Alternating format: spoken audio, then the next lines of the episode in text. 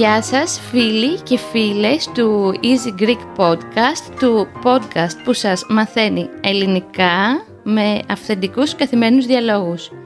Νομίζω μπαμπά κάπως έτσι το λέει ο Δημήτρης. Okay.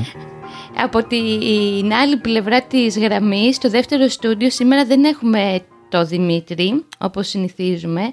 Έχουμε όμως έναν πολύ special φιλοξενούμενο, τον αγαπημένο μου μπαμπά, ο οποίος αυτή τη στιγμή νιώθει λιγάκι άβολα που θα κάνει podcast νομίζω, ε μπαμπά.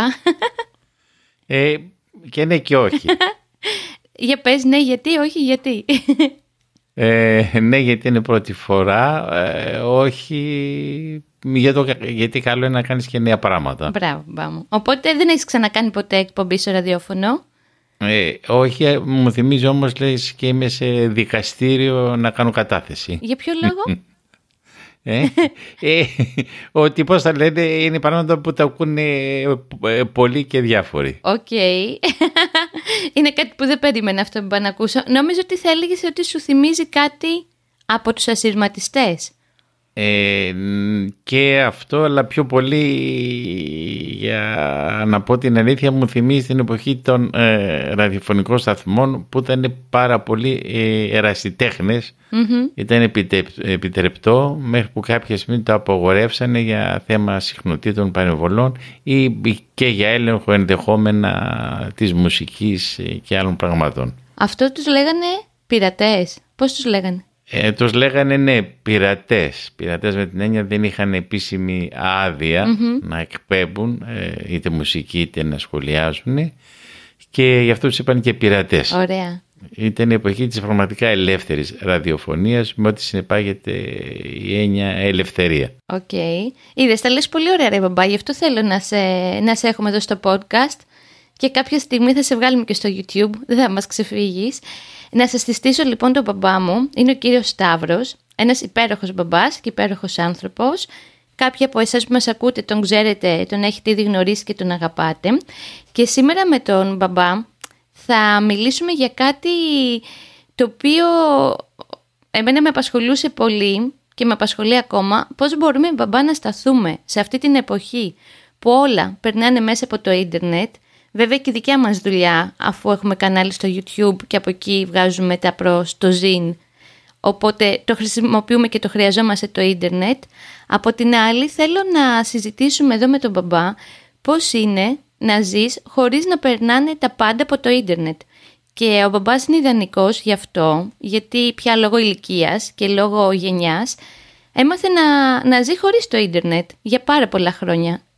Πότε μπαμπά, πόσο χρόνο ήσουν περίπου; Όταν πρώτο ξεκίνησε το ίντερνετ; Το ίντερνετ πρέπει να έχει ξεκινήσει ίσως και 20 χρόνια Ε, να πω την αλήθεια μου βέβαια ότι επειδή είχαμε γραφείο ταξιδίων σαν ε, τεχνολογική εξέλιξη πέρα από το ίντερνετ ε, ήταν από τις πρώτες δουλειές επειδή από την άλλη πλευρά συνεργάτες ήταν οι αεροπορικές εταιρείες οι οποίες είχαν τεράστια δύναμη και χρήματα να επενδύσουν ε, ήταν από τους πρώτους που εφαρμόσαν τις συνδέσεις τις ηλεκτρονικές κάθετος ε, σιγά σιγά να κάνουμε κρατήσεις online αντί του παραδοσιακού παλαιού τρόπου να παίρνουμε τηλέφωνα για να κάνουμε μία κράτηση.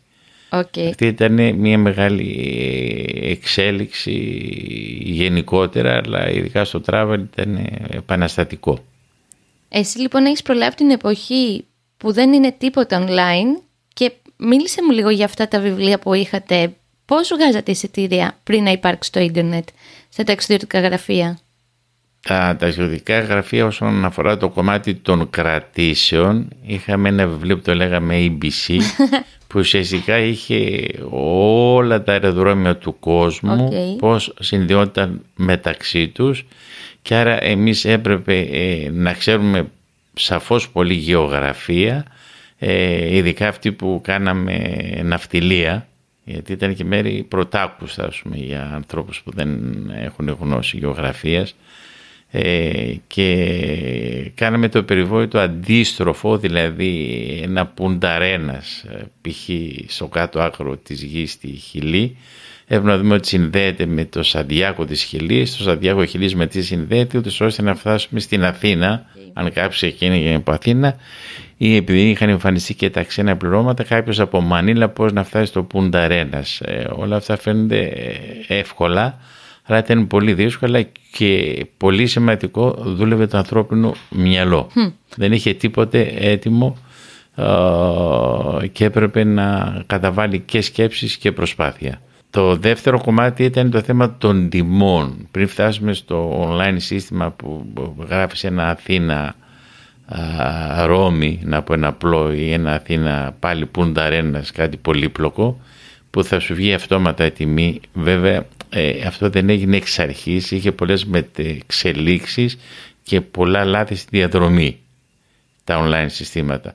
Ε, σαν αρχή όμως εμείς είχαμε το περιβόητο APT, ένα πράσινο βιβλίο, το θυμάμαι πιο πολύ σαν χρώμα, ε, με πάρα πολλές ε, γνώσεις, ήταν πραγματικά επίπεδο πανεπιστημίου, πώς μπορεί να κατασκευάσεις ένα ναύλο. Okay π.χ. ενδεικτικά αναφέρω για να είναι κατανοητό και στους ακροατές ότι τότε μετράγανε τα μίλια, δηλαδή είχε διαφορά αν πάει κάποιος Αθήνα Νέα Υόρκη και ε, στήχησε αυτό η αξία των χιλίων μιλίων από το να πάει π.χ.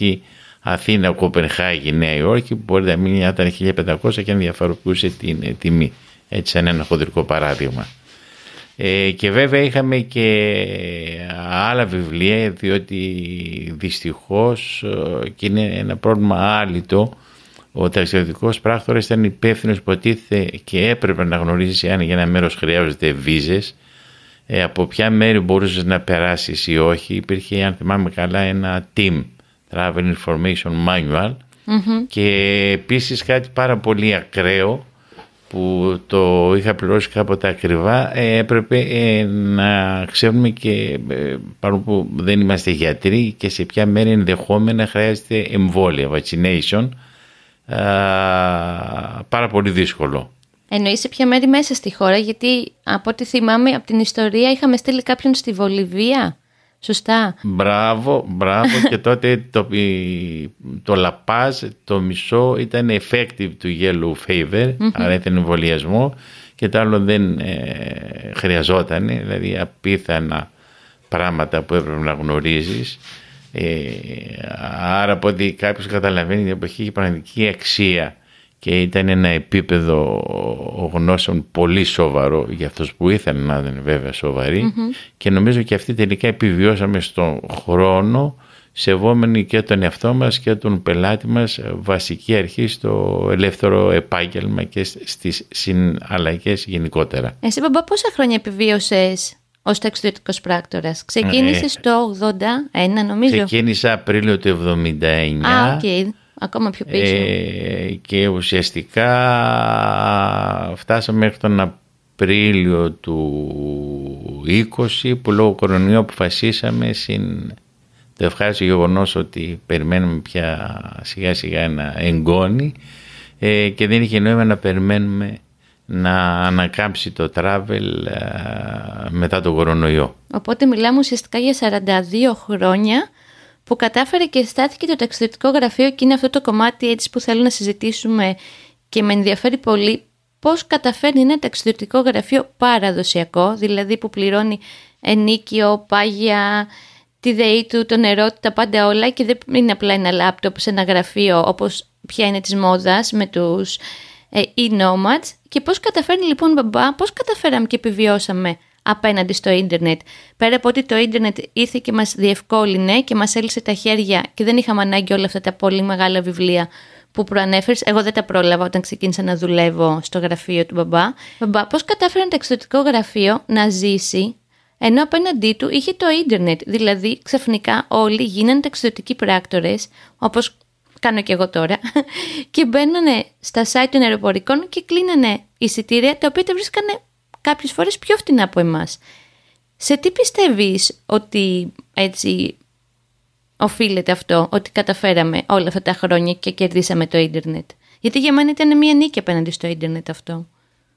Ε, ουσιαστικά το ίντερνετ στο travel ε, ενώ πέρα από τις αεροπορικές εταιρείες που ήδη είχαν κάνει τα δικά τους site άρα ήταν ε, λίγο δύσκολο και ανώφελο για τον καταναλωτή γιατί έπρεπε να μπει σε πολλά site ξεπηδήσανε τουλάχιστον στην Ελλάδα τα πρώτα μεγάλα ιντερνετικά γραφεία ε, όπως το AirTicket. Mm-hmm.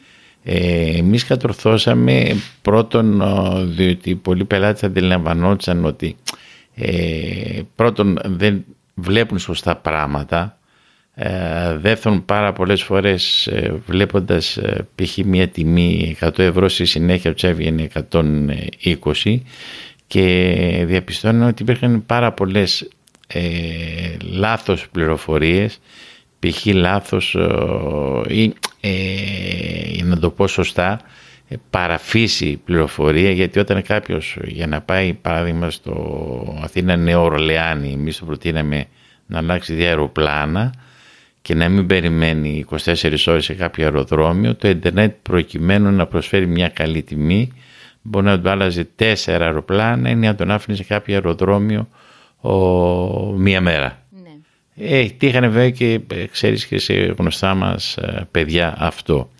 ε, άρα σιγά σιγά να καταλαβαίνουν ότι είχε δεθεί υπερβολική προβολή ε, ότι το ίντερνετ είναι η αρχή και του τέλους για να ταξιδέψεις. Ήδη οι άνθρωποι ε, πρώτον ευφύς καταλάβανε ότι να δώσεις κάποια χρήματα στον πράκτορα στο ταξιδιωτικό είναι καλό.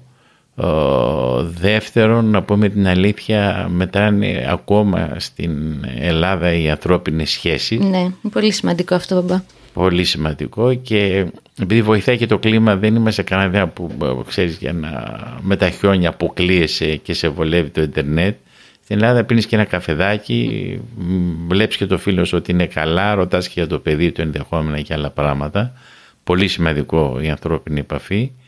Και βέβαια ξέρω, ήξερες ότι αν κάποιο πρόβλημα τύχει υπάρχει και κάποιος να στο λυσει Ε, είναι όπως τον γιατρό που όταν πας μετά αν κάτι συμβεί μπορεί να του πάρεις ένα τηλέφωνο και να πεις γιατρέ ξέρεις ε, μου έτυχε και αυτό. Ειδικά σε κάτι ακραίες περιπτώσεις που εσύ θα τις θυμάσαι όπως όταν είχε σκάσει το ηφαίστειο στην Ισλανδία κάποιοι από εσάς θα το θυμούνται, που θυμάμαι παπά έφευγα από το γραφείο γύρω στα μεσάνυχτα. Εγώ και η Πόπη, η οποία έτσι ήταν, κράταγε το γραφείο, ήταν η leader του γραφείου ας πούμε, γιατί πέρα από το αεροδρόμιο του Ρέκιαβικ, από τη Νέα Υόρκη μέχρι και την Ασία, από τη σκόνη του ηφαιστείου είχαν κλείσει τα αεροδρόμια του κόσμου και παλεύαμε με κάποιο τρόπο, είτε αυτό ήταν τρένο, είτε με τα πλοία από την Ιταλία, να τους φέρουμε πίσω και αυτό εκτιμήθηκε ιδιαίτερα.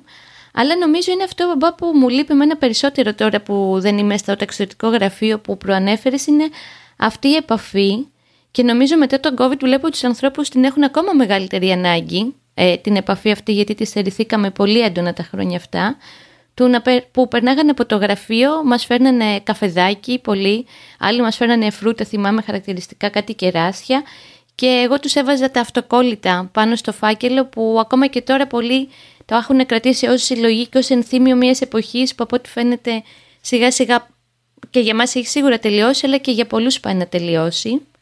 Θέλω να σε ρωτήσω όμως και κάτι άλλο, μια που είσαι πιο ρετρό. Πέρα από το ταξιδιωτικό γραφείο έτσι που καταφέραμε και συντηρήσαμε απέναντι στο τέρας του ίντερνετ, αν μπορούμε να το πούμε έτσι, εσύ έχεις αγοράσει ποτέ βιβλία από το Amazon; Ε, ούτε έχω αγοράσει ούτε θα αγοράσω γιατί υπάρχει για μένα μια βασική αρχή. Ε, πρώτον το θέμα της ασφάλειας Ε, ένας ανιψιός ο οποίος ασχολείται σε προχωρημένο επίπεδο με το ίντερνετ είπε το απλούστατο και αυτονόητο ότι ό,τι φτιάχνει άνθρωπος το χαλάει άνθρωπος. Άρα αν κάποιος θελήσει να χακάρει οποιοδήποτε σύστημα, εδώ χακάρουν ε, αμυντικά συστήματα ή υπουργεία, ε, άρα μπορούν να υποκλέψουν τα στοιχεία. Ε, αυτός δεν είναι ο κύριος λόγος. Ο κύριος λόγος είναι, ε, πιστεύω ακράδαντα, ότι πρέπει να μοιράζεται το χρήμα και να ζουν πολλοί άνθρωποι Αυτό σημαίνει ότι πρέπει να επιβιώνουν οι μικρές επιχειρήσεις όπως εμείς χρησιμοποιούμε ε, βιβλιοπολία μικρά να αγοράζουμε βιβλία, ε, μικρά ε, για το μικρούλι μας μαγαζιά με παιχνίδια όσο μπορούμε βέβαια και ακόμα και μικρά μαγαζιά που μπορούμε να χρειαστούμε για τρόφιμα. Γενικά η αντίληψη είναι μία. Ή κρατώ την, και δικιά μου αντίληψη και την κουβέντα ενός φίλου ότι ξέρεις κάτι, εμείς είμαστε μικροί σαν επιχείρηση, άρα πρέπει να στηρίζουμε και μικρές επιχειρήσεις. Mm. Διότι σε λίγο, εάν γιγαντωθεί η αγορά και μείνουν πέντε σούπερ μάρκετ, ο καθένας καταλαβαίνει δεν θα υπάρχει ανταγωνισμός και ε, σιγά σιγά τα πάντα θα πηγαίνουν στα ύψη. Ε, ώρα τώρα ε, κρίση τεχνητή που γίνεται στο ρεύμα. Ε, ιστορικά να αναφέρω πριν χρόνια να διάβασα εφημερίδα γιατί ε, θα αναφερθώ σε αυτό πάντα διαβάζω εφημερίδα. Ναι, ο παπάς διαβάζει εφημερίδες όσα χρόνια θυμάμαι έτσι να τον παρατηρώ. Κάθε Κυριακή αγοράζει την καθημερινή. Μια τεράστια εταιρεία ε, χρηματικά ενώ τεράστια σε όγκο η οποία πτώχευσε τελικά ε, ήταν και πάροχος ρεύματος στην περιοχή της Καλιφόρνιας που είναι το περιβόητο βάλει της τεχνολογίας και σκόπιμα κάνει τεχνητές διακοπές ρεύματος για να το ακριβίνουν. Ah. Και ο νόν νοήτο. Okay. Ενδιαφέρον. Εγώ νομίζω ότι μόνο στην Ευρώπη γίνεται και θα γίνει αυτό. Γιατί τους συζητάγαμε με ένα φίλο Αμερικάνο και μας είπε ότι στην Αμερική δεν συμβαίνει αυτό. Mm, Μπορεί στο κομμάτι που ζει να μην συμβαίνει. Γινόταν ακόμα χειρότερο λόγο, γινόταν σκόπιμες διακοπές ρεύματος σε εταιρείες της νέας που χωρίς ρεύμα βέβαια αυτοί δεν μπορούσαν να δουλέψουν, άρα σιγά σιγά okay. αναγκαστήκαν να πληρώνουν πάρα πολλά λεφτά. Μου διαφεύγει τώρα το όνομα της εταιρείας, είναι όμως πάρα πολύ γνωστή εταιρεία. Οπότε κάπως μας θυμίζει αυτό που θέλουν να κάνουν εδώ, που λένε ότι θα μας κόβουν το ρεύμα. Βέβαια αυτό είναι άλλη κουβέντα μεγάλη, μπορούμε να κάνουμε ένα ναι. άλλο podcast γι' αυτό. Πες ναι. μου λίγο για τις εφημερίδες.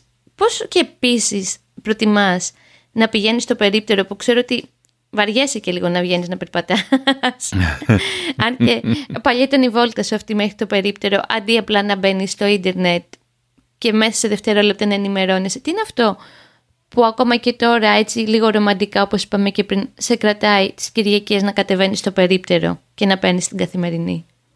Πρώτα απ' όλα η εγκυρότητα της ε, πληροφόρησης. Okay. Ε, θέλω να πω πολύ αργά να μας λένε για fake news ενώ τα fake news εξ αρχής υπήρχαν και θα υπάρχουν ε, ώρα που φτάσαμε στο επίπεδο να ενέχεται και αν α, επηρεάσαν ή δεν επηρεάσαν ε, π.χ. τις Αμερικάνικες ή δεν ξέρω ποιες άλλες ε, εκλογές. Ε, η εφημερίδα έχει την ε, πολυτέλεια πέρα από νέα και ειδήσει να έχει και σημαντικά άρθρα γύρω από κάθε τι το επιστητό που ενδιαφέρει Δηλαδή μπορεί κάποιος ε, να διαβάσει ε, φιλολογικά θέματα ή για νέα βιβλία ή για ε, μουσικές, πάρα πάρα πολλά πράγματα που στο ίντερνετ θα πρέπει να κάνεις πάρα πολλές αναζητήσεις με αμφίβολο το αποτέλεσμα της τελικής αναζήτησή τους. Και πέρα από αυτό είναι μία μαγεία και το ίντερνετ για μένα είναι ένα πράγμα που σε αγχώνει και σε κουράζει Αντίθετα από την εφημερίδα που έχεις πολιτεία να έχεις μία εβδομάδα, δέκα μέρες και να διαβάζεις όποτε εσύ θέλεις, ό,τι εσύ θέλεις.